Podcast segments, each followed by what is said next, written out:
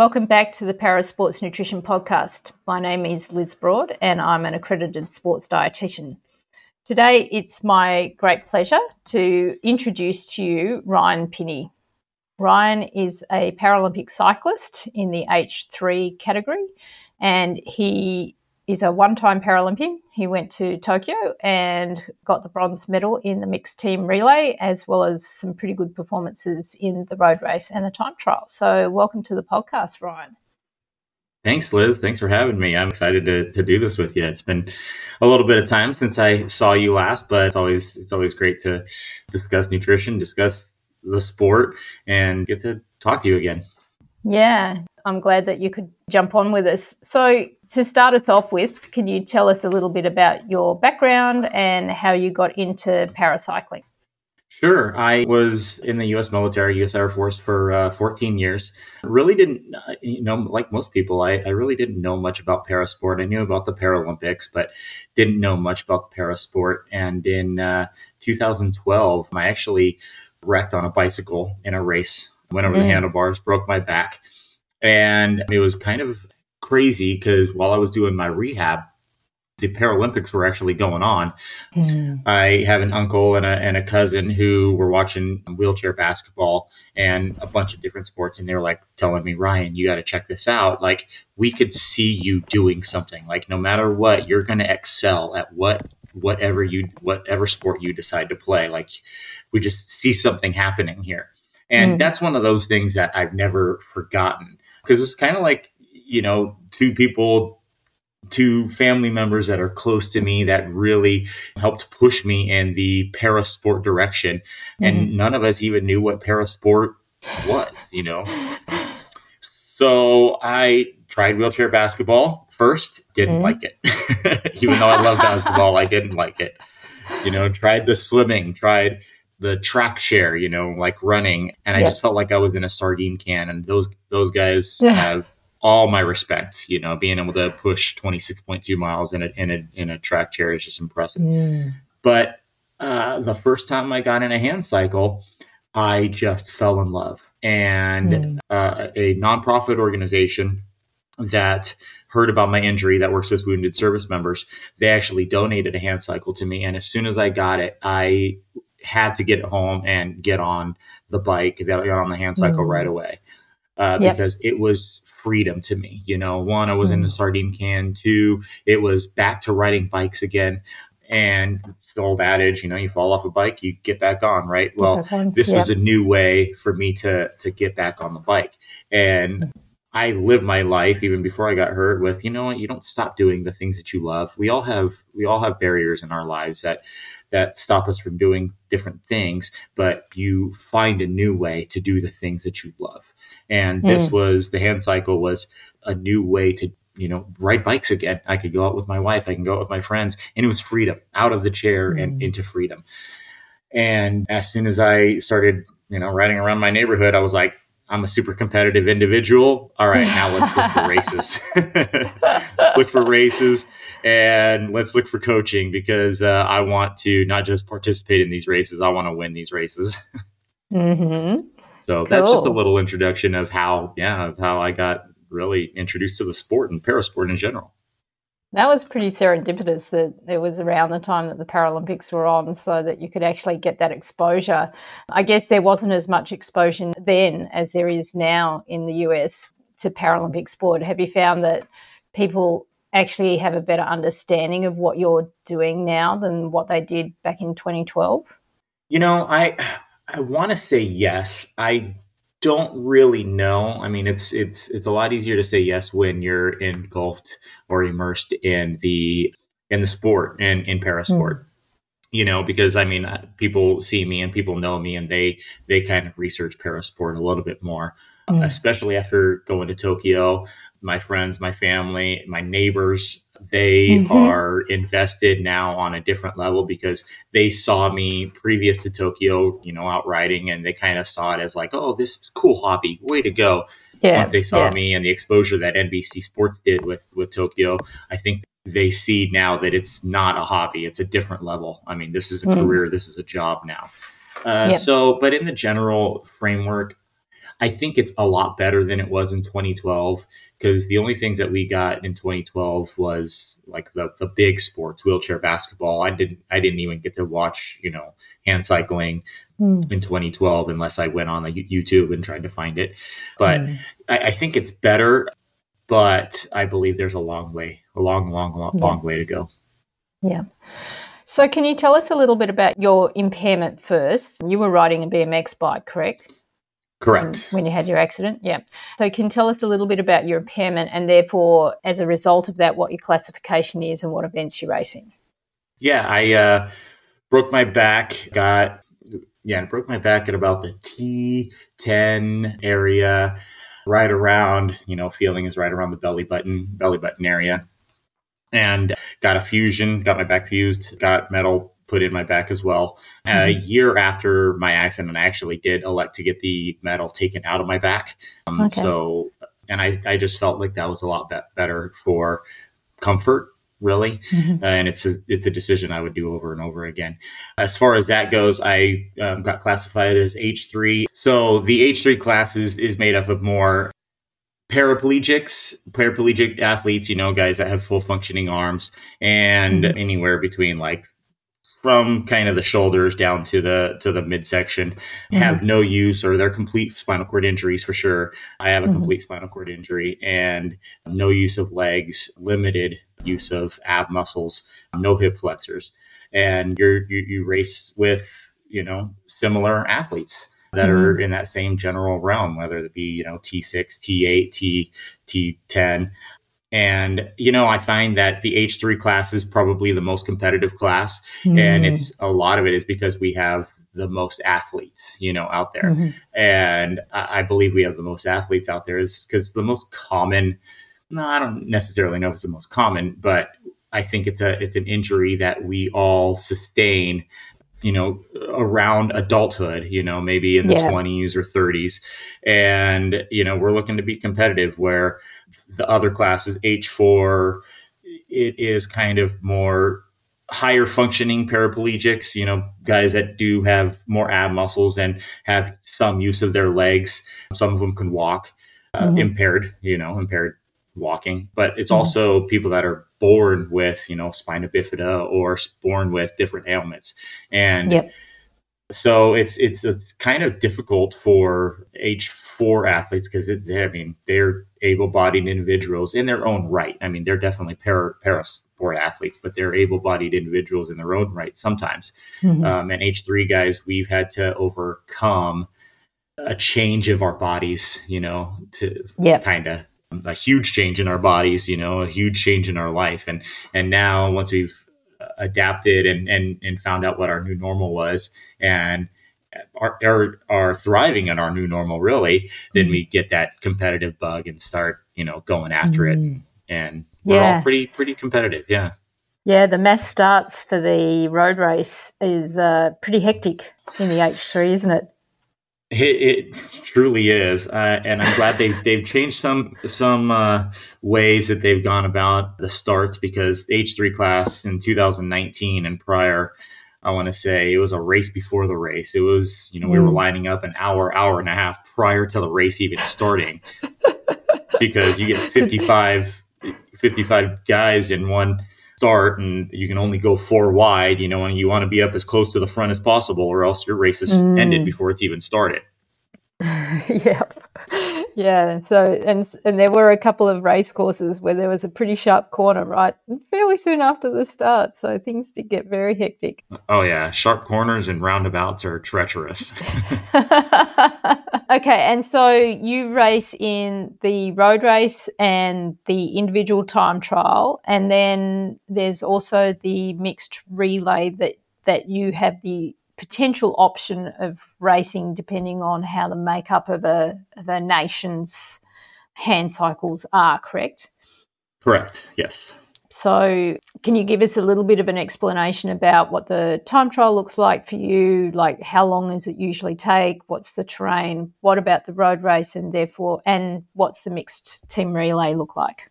Yeah, let's start at the individual time trial. So the individual time trial is, and it's it's a race against the clock. You know, it's mm-hmm. typically right around twenty kilometers, give or take. three to five. And it's not really, you don't really look at it as I can do 20 kilometers in such and such time. It all depends on what the course looks like, what the climb gradients are. Mm-hmm. So you just, you just judge it based off of each individual course. Yep. So like, let's take last year, for instance, we go to Belgium and we have a 20 kilometer time trial in Belgium. That's pretty flat, right? And mm-hmm. I can't remember the times, but I want to say we finished it around 31 minutes, 32 mm-hmm. minutes for H3 class. And then the next week we go to Germany and it's a approximately 17 kilometer time trial. So it's a shorter time trial. Mm-hmm. So you're thinking it's going to be a much faster time trial. Well, it's a nonstop climb, you know, so it mm. take, took about I don't know, I want to say it was like 50 minutes for the winner, 55 minutes, 50 to 55 mm. minutes for the top five. So it's a yeah. much more difficult race, even though it's shorter. Yep. So it's just a race against the clock, and you are going as full gas as you can go from the start to the end, and you're mm. giving it your your absolute all. Yep. The road race, which I love the road race. I'm a road racer at heart. I uh, that's mm-hmm. my absolute favorite. Is a mass start, like we talked about just a second ago, and it's everybody lined up, and whoever crosses the finish line first wins. Uh, mm. You do drafting. Drafting is allowed in the road race, where it's not allowed in the individual time trial. And yep. for H3, we typically have right around 40 to 55 in World Cups anyway, 40 to 55 starters mm. to start the the road race, and it it breaks up pretty quickly. You know who are going to be there at the end fairly quickly because it's not like watching the Tour de France and watching you know these guys pedal off you know easily and all mm. bunched up together. It's I would say the best the best comparison is if you watch World Cup uh, mountain biking uh-huh. able body World Cup mountain biking because they, just like we do, as soon as the, the, the start happens, push the first lap extremely hard. Pretty you know, hard. And mountain yep. biking, mm-hmm. yeah. And mountain biking does the same thing. And then the second lap could be pretty hard. Uh, the third lap kind of it tapers off a little bit. But at that point, you get a good separation of people. Mm-hmm. The distance on that, again, it varies depending on the course, depending on the country. So I, I, would say is anywhere between 50 kilometers to what was it? Tokyo was 80, yeah, 80 kilometers long. Mm. So uh, in America, for us, that would be 50 miles um, was, yep. was Tokyo. Tokyo was itself was a really tough race because we did seven mm. laps with uh, about a three mile, what is that, about a five kilometer four to five kilometer climb to finish each mm, lap. Yeah. Um, so it was, it, yeah, it was, it was brutal. It was, it was, it was a tough, tough course. And that's where power to rate comes. Power, yeah, power, the power to weight ratio really comes in on on that factor mm-hmm.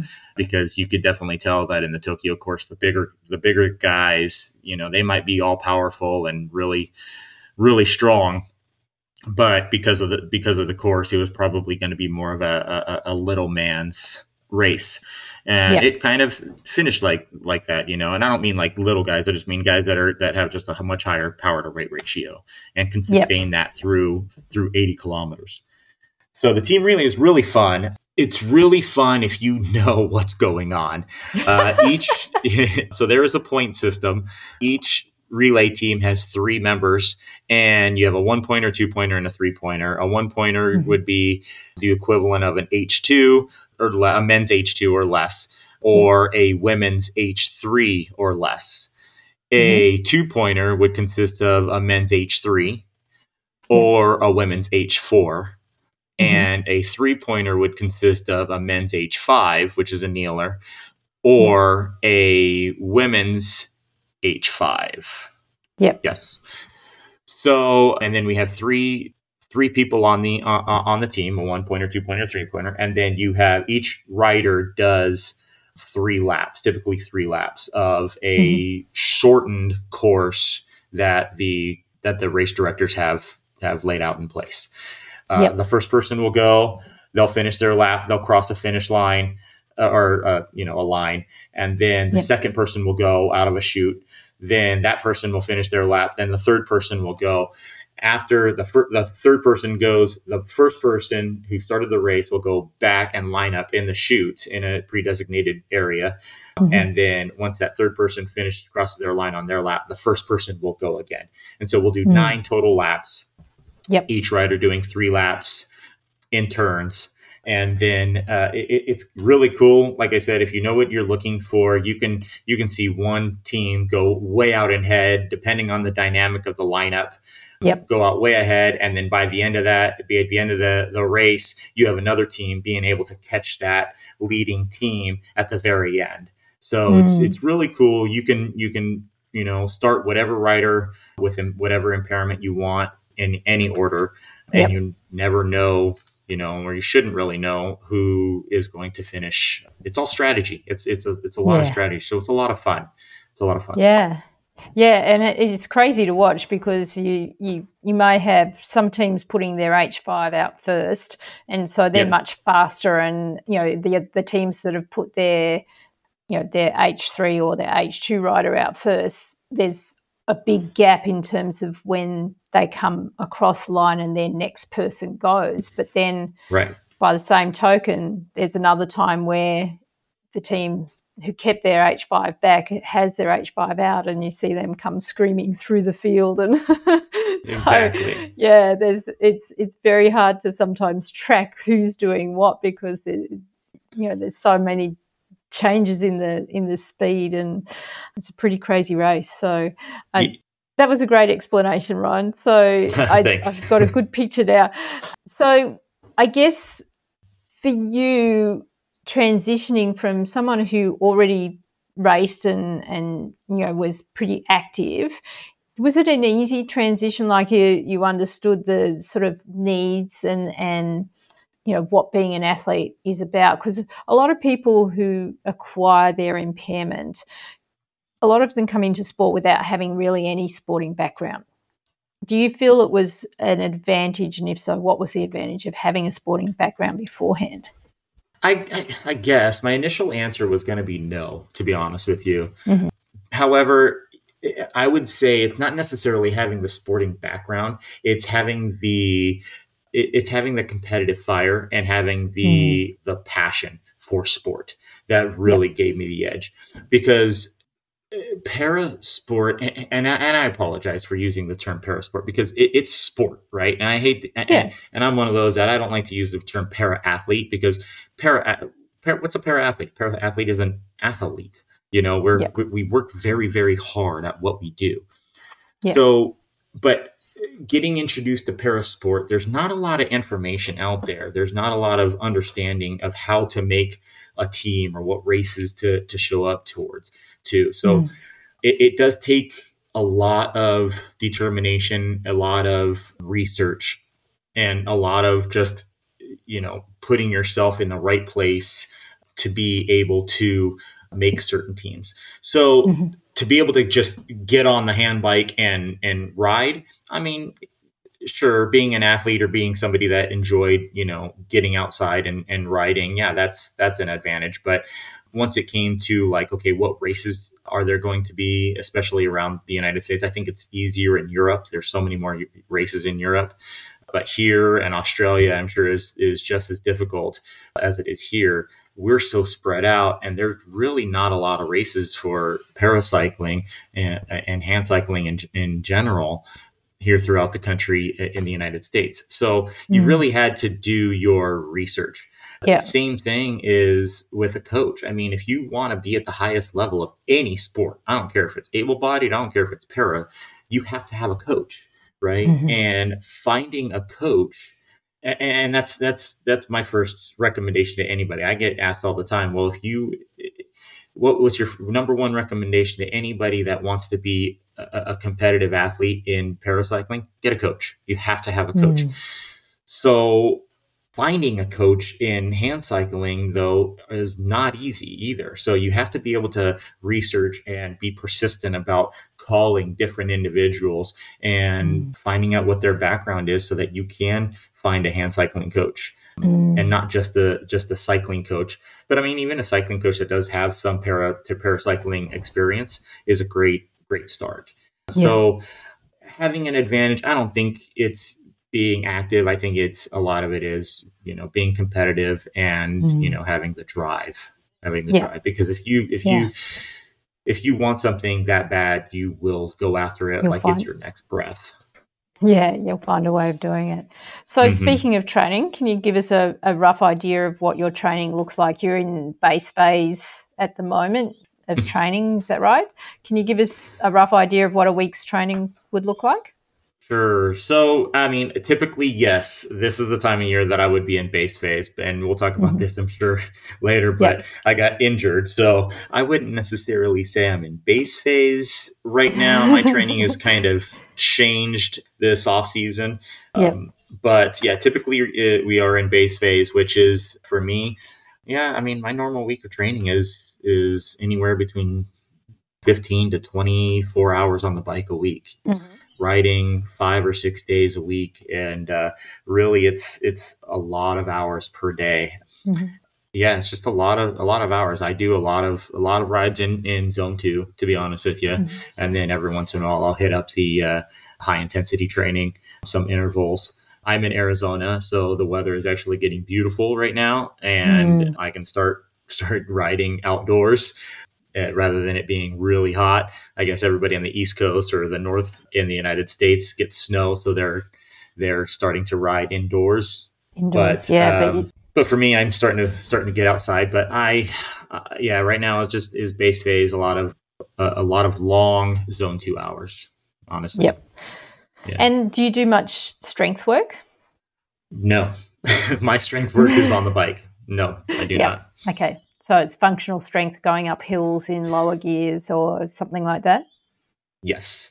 And yeah. that typically comes more so, depending on what races are coming up, more so in season. And we'll start mm-hmm. working mm-hmm. on uh, specifically specific types of training for a specific race. One of the things that I do is I get metabolic testing mm-hmm.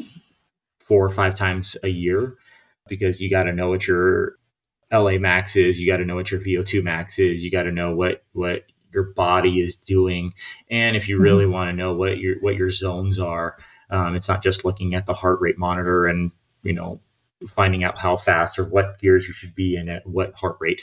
It's you know mm-hmm. and knowing exactly what your body's doing when it's at, at what certain place. So I do a lot of testing. Science is key. I mean, part of being a, a, an elite athlete is is getting really in tune with science, and I think that's what this is. I mean, not just mm. not just the science of the body, but I mean, then it's also what the nutrition and how everything you know comes together. The science is is is huge. You know, it's I should have taken chemistry a lot better when I was in school, but. Um, but it's, we all right. But it's but it's huge when it comes to, to to being successful. I believe. Yeah. Okay. And so now I'm going right. There's about four questions I have in my head, so I've got to work out which order to ask them in. Let's talk about your injury 1st mm-hmm. So you you had an injury this year. Can you kind of briefly explain what that injury is and was, and and how you've how you've managed that? So yeah, uh, I did the World Cup in Belgium, and I did uh, the World Cup in, in in Germany. And the World Cup in Belgium was was highly highly successful. I was actually the World Cup leader at the time, mm-hmm. and we went into the team relay, and I just went over on the bike somehow, um, put my mm-hmm. arm down, and broke the upper tuberosity of the shoulder. And for those that don't know what an upper tuberosity is, it's basically the upper arm outside upper arm of the shoulder. Mm-hmm and pulled the bone right off of itself and had to go into surgery right away. Flew from flew from germany or yeah flew from germany straight to houston. Had some of the best doctors in the world. Our team usa doctors really got me in right away. Flew my family out to houston and put the arm back together and my arm was immobilized for uh, you know six weeks. And when when you immobilize your arm for a para athlete, what that does is it takes you down from two limbs down to one. So yeah. yeah, so it's not just not riding that was difficult. It was every every day of life. Your every single mm-hmm. day thing was very hard, and it actually taxed my right arm, my non-injured arm, so much more than I could ever ever thought. Um, mm. So at about uh, i went to physical therapy right away. We were working on range of motion from day one. Worked with some of the best physical therapists again in the world up at the uh, olympic training center olympic and paralympic training center in colorado mm-hmm. springs. I was working with physical therapy two times a day five days a week. Yeah. And it's amazing uh, how much you lose so fast you know not working on it. And um, I pushed my physical therapist. I was talking to my doctors every single day. Okay, we got to do more. I got to do more. I have to do more. And my doctor's like, no, no, no. no, no, no. Two weeks. Calm down. You're Ryan. two weeks out. Yeah, you're two weeks out. No. Um. Okay. Can we at least? Can I at least lift some kind of weight? No, you can't. Okay. Three weeks. Uh, three weeks out. Can we do something? Finally, he honestly at three weeks he said, "Okay, I'm going to start letting you do passive movement in it." You're not going to hurt it. Everything is going to be fine. And like I was persistent about doing something. And yeah, I mean, that's that's that's the key for me is it's not that I knew that I wasn't going to be on the bike and riding and doing my my, my training, but it was mm-hmm. about doing what I can you know, and, yeah. and, and being persistent about asking the doctor and asking the physical therapist every single day, can I do this? Can I do this? And then, you know, pushing the envelope listening, being but disciplined. I was going to say, but yeah, yeah, but listening as well, like not going, right. oh, they've said no, but I'm going to do it anyway. Correct. And doing it under the, like, that's what was key for me is at least I was under the supervision of the physical therapist two times a day where I could push the envelope. But at, mm-hmm. but at the same time, if the physical therapist said no, absolutely not, then the answer was no, absolutely not, you know? And as you alluded to, this this impacts not only on your ability to do your sport, but also on your ability to do everything in life, like wheeling your wheelchair, transferring in and out of your chair, just doing anything that's functionally necessary. So, how was that managed? Did you have extra support, or did you just have to do it do that a different way? It was both. So initially, when it first happened, I definitely had extra support. My wife was was there by my side every single hmm. every single moment. You know, I had I had my brothers come uh, come to my house and they were you know helping me you know transfer from the couch to my chair you know and, and mm-hmm. do everything I possibly could. I'm a I'm very prideful too. Like I don't like help. I don't like to ask yeah. for help. You know, not that asking for help is is is bad. You know, it's just I want to be able to do it and I don't like to be injured, you know? I mean, mm-hmm. asking for help is a strength in my in my opinion, you know. But I had to and they were there and, and willing to be there for me as well as, you know, especially when I got to the to the uh, Olympic and Paralympic Training Center, the staff there and the team, team the Team USA staff was there, mm-hmm. you know, at a moment's notice if I needed anything. So yeah, there was tons and tons of support. At the yeah. same time, yeah I absolutely needed to change the way I did things. I do have I do have a smart drive that I hooked uh-huh. up to the back of my wheelchair. And for those that don't know, a smart drive is like a little electronic assist that I can attach to my my my wheelchair. And I use my Apple Watch like actually a, to like a yeah, like a motor. Like a yep, it's like a motor. And mm. you know, so I would use that all the time um, mm-hmm. to help me get around it was nice being at the Olympic and Paralympic Training Center because I didn't have to get in and out of a vehicle. I could just go from a room mm-hmm. to the to the training center and do what I needed to do. But I, I had to think of new ways to get on the bed, you know, think mm. of new mm. ways to to take a shower because it's not just like, you know, anybody else that injures their arm or an able-bodied individual that injures their arm. Okay, don't use your arm. Okay, that's easy, you know. Yeah, it sucks using one arm, but at least you can walk around. I mean, my arm my arms are basically my legs. So yeah. it was all of all of the above. It was, you know, definitely had tons and tons of support, which is which is huge in recovery, but it's also figuring out new ways to to to do things and yeah. Uh, you know, like I said before, it's for me it was pushing my limits, you know, mm. and pushing myself through discomfort. And I don't mean discomfort of the injured arm, it was pushing myself through discomfort of everything else that I could do, but allowing yeah. myself to to also know that don't push myself so far that I can't get out of bed the next day. Yeah, Yeah, yeah, it's, it's it's having that balance, and so now right. we're so if that was in when when was, was that World Cup May. June? That May. was no, that was May. May end of end of May, twenty twenty two. Yes. Okay, so we're now five months down the track. You're at about mm-hmm. ninety five percent in terms of your your recovery. So that you know, in terms of a time frame, is that typical for for a, a similar sort of injury in someone who is so dependent on their upper arms, or is that like generally shorter or about the same time that they would normally expect for that injury? I can't really answer what that what normalcy is. All I can tell you is it was never going to be fast enough for me. yeah, there's that competitive part of Ryan coming out. um, so, can you tell us anything about? Did you change your nutrition? Like we have, this is a parasports nutrition podcast, so obviously we have to talk a bit about nutrition. And you've always been really conscious and, and mm-hmm. diligent mm-hmm. with your nutrition and, and inquisitive with that. So, uh, I'll ask in a second, kind of what a typical day's food intake look like. Or maybe we should start with that. Can we start yeah. with what what would a typical day's food intake look like for you to support the training that you do, and then can we talk about how did that need to change and what specific things did you do during that recovery period? Yeah, absolutely. So typically, I am carbs. I'm carb heavy. You know, mm-hmm. I will get in protein, I'll get in fats, but I am very carb heavy just because I do lots of miles on a uh, in an endurance sport that mm-hmm. lots of miles and lots of time and you know doing what is it atkins or doing keto or doing any mm. of the other things i mean it's just going to deplete your glycogen stores and i need to keep my glycogen stores as full as i possibly can mm-hmm. so you know i typically do start with with oatmeal you know i eat lots of fruit yep uh, i do love eggs you know for the afternoons protein is definitely recovery aspect mm-hmm. and green leafy vegetables, lots and lots of green leafy vegetables. And I try to stay away from as much as I can any inflammatory foods and any refined sugar. Mm-hmm.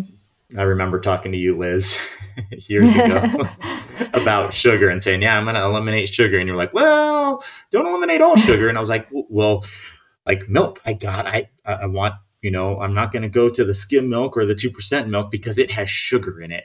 And you look at me and you're like, yeah, but that's not the same sugar you should avoid.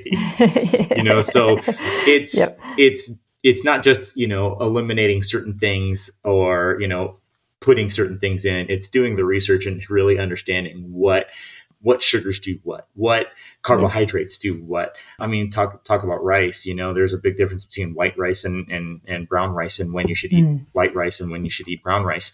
You know, for training, and you know, it's knowing exactly what rice you should eat at what time. So mm. I will I will look at that as well in my daily nutrition. So.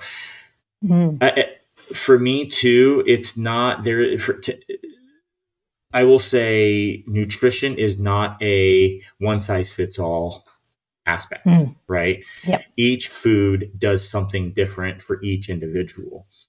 Mm. And it changes too. Like three years ago, two, three years ago, I couldn't eat peanut butter. You know, it just mm. stayed in my stomach and bloated me. But you mm. can also train your stomach and train your digestive system to to to really start digesting that properly. And mm-hmm. sometimes it's, it's not just peanut butter. It could be one specific type of peanut butter that's really not yep. good for each individual. Um, yep. So it's it's about experimenting and finding out what breakfasts, what you know, snacks, what in workout or in ride nutrition works for you, what post ride mm. nutrition works for you, and what dinners work for you to to fuel you for the next day, so that you can get the best out of your recovery, the best out of your your your workouts, and then your best out of your your hydration you know knowing yeah. exactly what your hydration is is key so yeah um, i don't like to necessarily you, you train ahead, in a pretty hot you you train you know you, as you said you live in arizona and and part mm-hmm. of the mm-hmm. reason you're not outside riding you you tend to do your indoor riding during summer because it is very hot outside yes. has your sweat rate been affected by your injury like do you feel as though you sweat differently post injury than what you used to do pre injury you know, No, I, I won't say. So now there's diff- three different phases of this injury. It's you know before mm-hmm. the injury, the injury, and then recovered. You know aspect. Yep. And I will say my sweat rate pre-injury and recovered recovery aspect is about the same. It's gone back to okay. back to where it was. Mm-hmm. The sweat rate, I believe, uh, in between it, I think it diminished a little bit. However, mm. I will say my body composition completely changed, my nutrition completely changed, and my activity level completely changed. Mm-hmm. So mm. I hit three really big changes, you know, when I was hurt. Yep. So a lot of things had to change. I will say there is a big difference in my writing style. Uh, mm-hmm. There's a big difference in my in yeah. There's a big difference in my writing style. There's a different big difference in my work ethic, mm-hmm. which is amazing, and there's a big difference in the workouts that I do pre-injury and recovered. You know, mm-hmm. so there's okay. there's a lot of things that have changed, but it's for the better. But it's for the better. Yep.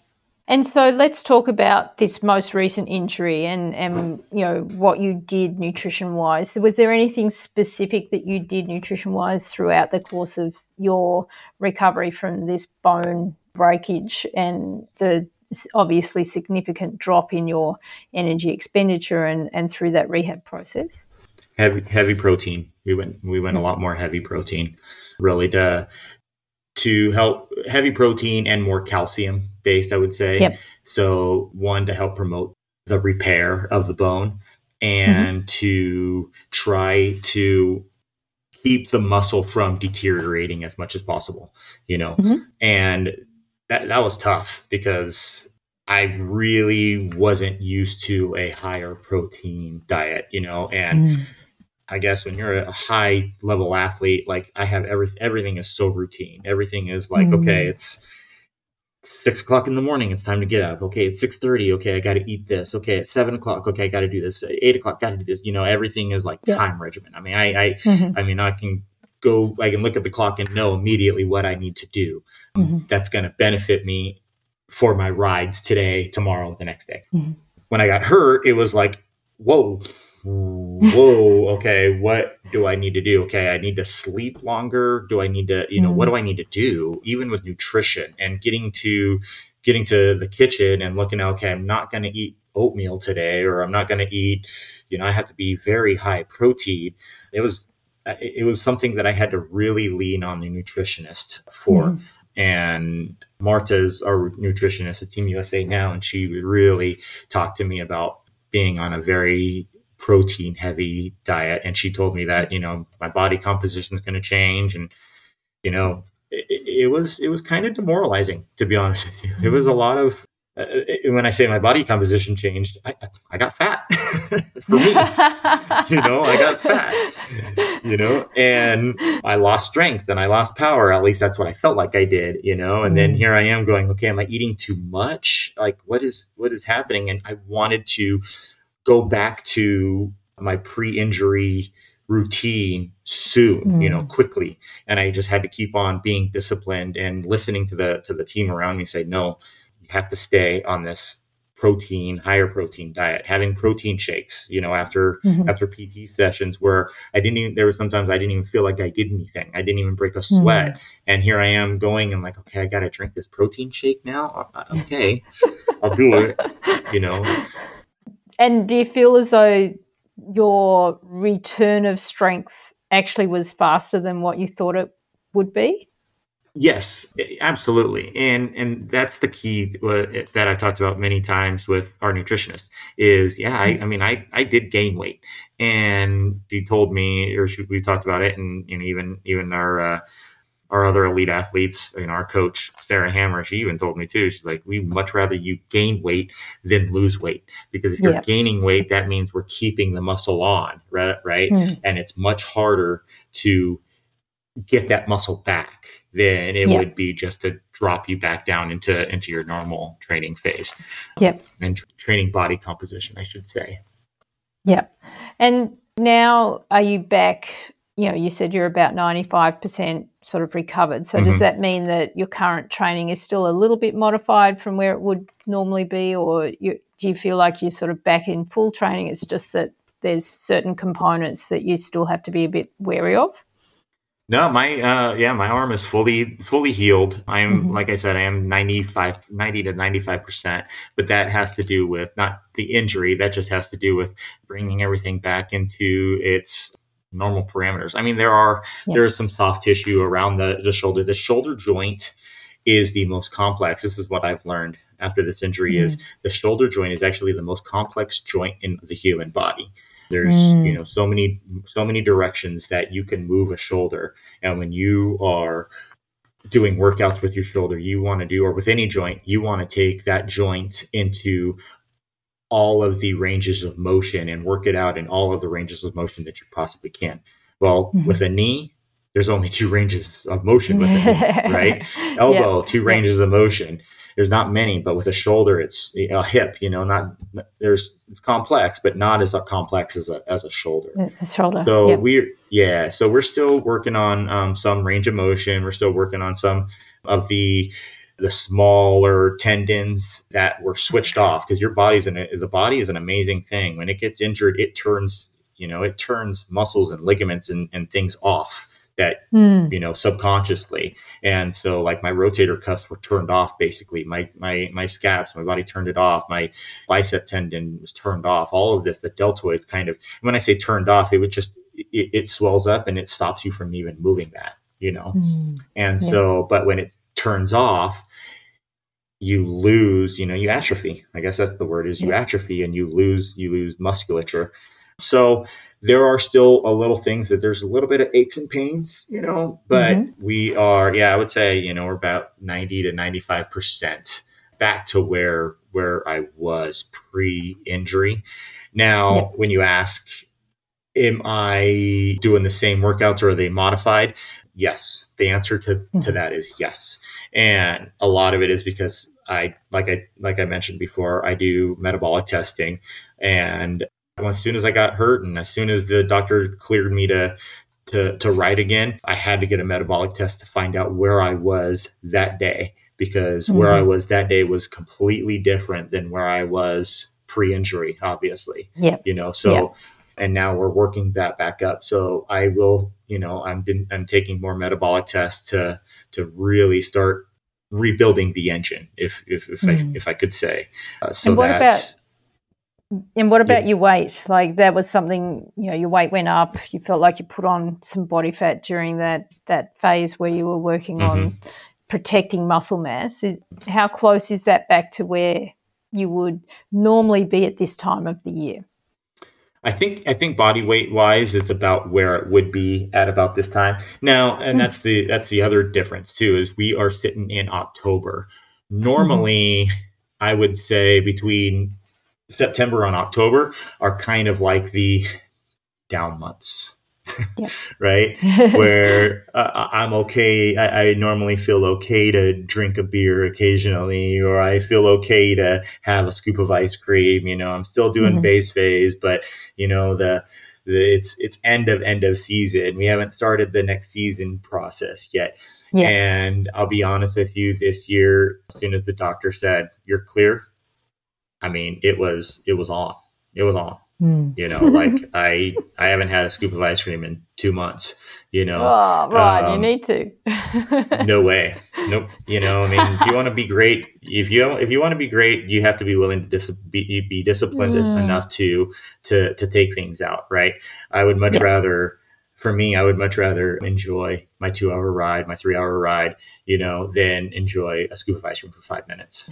You know, um, but that's just me. You know, I mean, you have yep. to, you have to, no matter what, you have to find enjoyment. And if, if yep. I'm not saying yep. don't have that scoop of ice cream every once in a while, I'm saying if you need that, you know, to to let yourself, any athlete, if you need that to to allow yourself to enjoy what you just did, eat that ice cream. Go for it you hmm. know for me it's i just had a huge injury and i'm trying to i, I have to i was off the bike for a certain amount of time now i have to make mm. up hmm. that time right and this yep. is what this is right now so my body weight yeah i think it's it's back to right about the about where it should be for this time of year. It's not where I want it to be for for race conditions, but race conditions aren't going to ha- aren't going to be needed until March or April. Yeah, so yeah. you you know how to get to to those race condition weights, and this is yeah. you know I, I what I guess what I'm interested in is you felt like you were putting on a lot of weight, but obviously that was actually would you say that was mm-hmm. it came back off relatively easily? No. or you have to work no. pretty hard.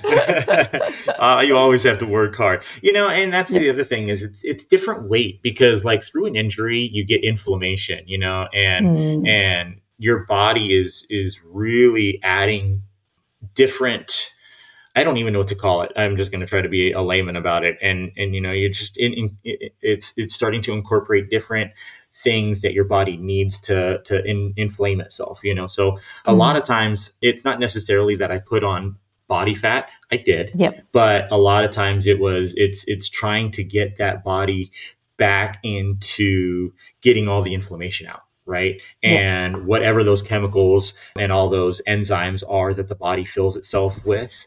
And it just doesn't happen at the injury site. It happens through throughout your body. So now it's really trying to get myself back to not just flushing that all out. I mean, it takes time, mm. but but being patient with it also, you know, I mean, that's, yeah. that's been really key for me throughout this injury is I even actually had to write that on my mirror in my bathroom is be patient, be patient. Um, because I, am not, I'm not patient. You know, mm. I'm, I'm not patient. I want it all back right now, today.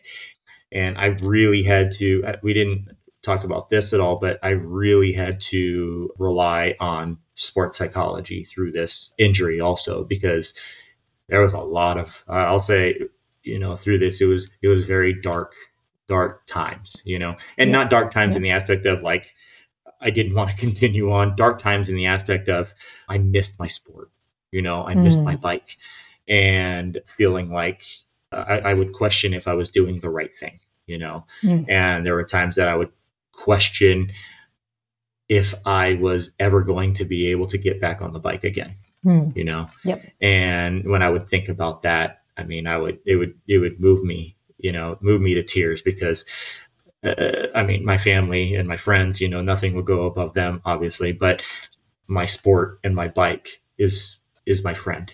You know, it's very it has a very yeah. you know close place in my heart, and this sport isn't just a sport that I compete in, but this sport allows me to do the things that I do outside of the sport. Um, mm. It gives me the strength to be able to to lift my daughter every single day, to play with her with the energy that I have, and you know to to really when you have your arm immobilized and you can't lift your daughter or you can't you know mm. hug you know your wife or your kids or your loved ones like you normally did and to, to, to, look at my bike and go am i ever going to be able to get that on you know i owe a lot to my bike and to my or to my hand bike and to and to the sport and mm. it's being able to live as active and as normal of a life as I do. Yep. Yep. Awesome. Thanks for walking us through that, Ryan. Yeah. Any specific recommendations that you have for athletes who may be looking to get into paracycling? I know you said at the start just you know being really persistent and and doing a lot of research in terms of finding a coach and finding the races anything else that, that you'd recommend for potential athletes? Yes, absolutely. Uh, I mentioned it earlier, you know, do your research and find a race, you know, mm. but once you find that race and you see other hand bikers, other paracyclists out there, ask, ask questions. Mm. Do not be afraid. You're going to be nervous. Uh, but go through it and ask questions. Ask them how they got into it. Ask them what other races they do. Ask them about their training. Ask them about their bike, right? And mm. you know, and then if you see the elite ones out there, I mean, I can throw names out there, but even if you see me out there, feel free to go up to them and ask them because like I said before, I owe everything, uh, not everything, I owe a lot to this sport. I love this sport and I want to build it as much as I possibly can. And I know mm-hmm. I know a ton of the elite cyclists in the world. I know there's, you know, a couple down, a couple I can name off down in Australia that they love this sport and they will be more than willing to answer the questions to put you in the right path, you know. So mm. Do your research, find find the races, get a coach, got to get a coach. Yep. But ask ask ask questions. Mm. You know, you don't know what you don't know and the people that have already been down that path they can help you find the documents find the research find the races to to really to get out there and then lean on their passion if you find that you love the sport as much as the elite guys lean on their passion too mm. yep good words what about recommendations that you may have for health practitioners. So you you know you've worked a lot with sports psychology, sports nutrition, mm-hmm. obviously sports medicine. Any recommendations that you have for them in working with para athletes? Well, each group is a little bit different. For sports psychologists, I would say just keep on keeping on. you know, uh, I mean, we're we're we're human too, really. Yeah. As far as nutritionists go, I mean, I think nutritionists are, are are are great, and they do they have the study of their field, and I think you and the other nutritionists that I've worked with that understand parasport, I think they understand that individuals with disabilities and different impairments need different nutritional levels than a normal mm-hmm. able-bodied individual. So, you know, I mean, that's the big key, I guess, as far as like physical therapy, occupational therapy. The big recommendation I would say is peer-to-peer support is huge you know so if mm. you are working with a para athlete or you know paraplegic quadriplegic anybody i would recommend getting another quadriplegic getting another person paraplegic somebody with a like impairment in there mm-hmm. um, that's been through there down that path mm. because it's one thing when you get an able-bodied telling you hey this is how you get into a vehicle hey mm-hmm. this is how you get into uh, this race chair this is how you play wheelchair basketball it's another thing when you know, you get a para athlete come in and go, Hey, let me show you my sport. Hey, let me show you my truck. hey, let me show you my, yep. you know, so don't be afraid to ask other individuals with impairments, whatever they are, to be a peer supporter. Mm, awesome. Okay, Ryan, we've taken up a lot of your time today, and I know you've probably no got some some sleeping to do potentially, or some eating some eating. Yes. Before you go, though, one last question. What's your favorite mm-hmm. food? Oh, golly. My favorite, favorite food? Oh, my goodness. Yeah. It's pizza and ice cream, man. Just got done to pizza and ice cream. Oh, man. When I'm done and retired, it's going to be a whole different body composition right there. I tell you that. Any particular favorite toppings on your pizza? I give it to give me all of them. Mm-mm. it just depends. I'm one of those where it's just it, depending on the day and how I feel. Some days it's pepperoni. Some days I can do a you know chicken and and onions. Mm-hmm. Other days it's just straight cheese. I mean, it just depends on the day. As far as ice cream goes as well, same thing. it just I'll look look look in the look in the in the ice cream cabinet and go, I'm feeling this today. So no, uh-huh. it's, just, it's just dependent. It's, just give it all to me. Fair enough. And of course, the one controversy can you do pineapple on a pizza or not? Hmm. So here's the other controversy I just found out. I was just in Hawaii. it's actually not a Hawaiian pizza if you put pineapple on a pizza. Oh. It's actually South it? American. Ah, there you go. Pineapples are actually native to to South America, not Hawaii yeah, I, I, I gotta say no on that though. Can you put mango a, on a pizza? Oh, there you go. cool, awesome. Thank you so much, Ryan. You've had such a such an interesting journey. I think over the last, particularly the last couple of years, the highs and lows. Mm-hmm it's it's a little crazy at times when you think about it but well done to you on on your persistence and your patience and even though that's not your natural being listening to to those that have recommendations for you. And having the you know the wherewithal to see the end point rather than the immediate day to day it's been fantastic having you on the podcast. Thanks liz. I appreciate it. Thanks for having me. I really really do appreciate that. Ryan's obviously a well disciplined athlete, and that's something that comes fairly naturally once he's made that decision. The patient side of things doesn't. And I think it's a great lesson to be learnt that patience needs to be applied along with that discipline because great performances and, and recoveries from injuries don't come quickly and they require a lot of persistence. I hope you've enjoyed this podcast. Please leave us a message if you have any feedback or people you'd like to hear from. And I hope you'll join us next time when we talk to Jim Murdoch, who is the athletic trainer for Team USA Wheelchair Rugby.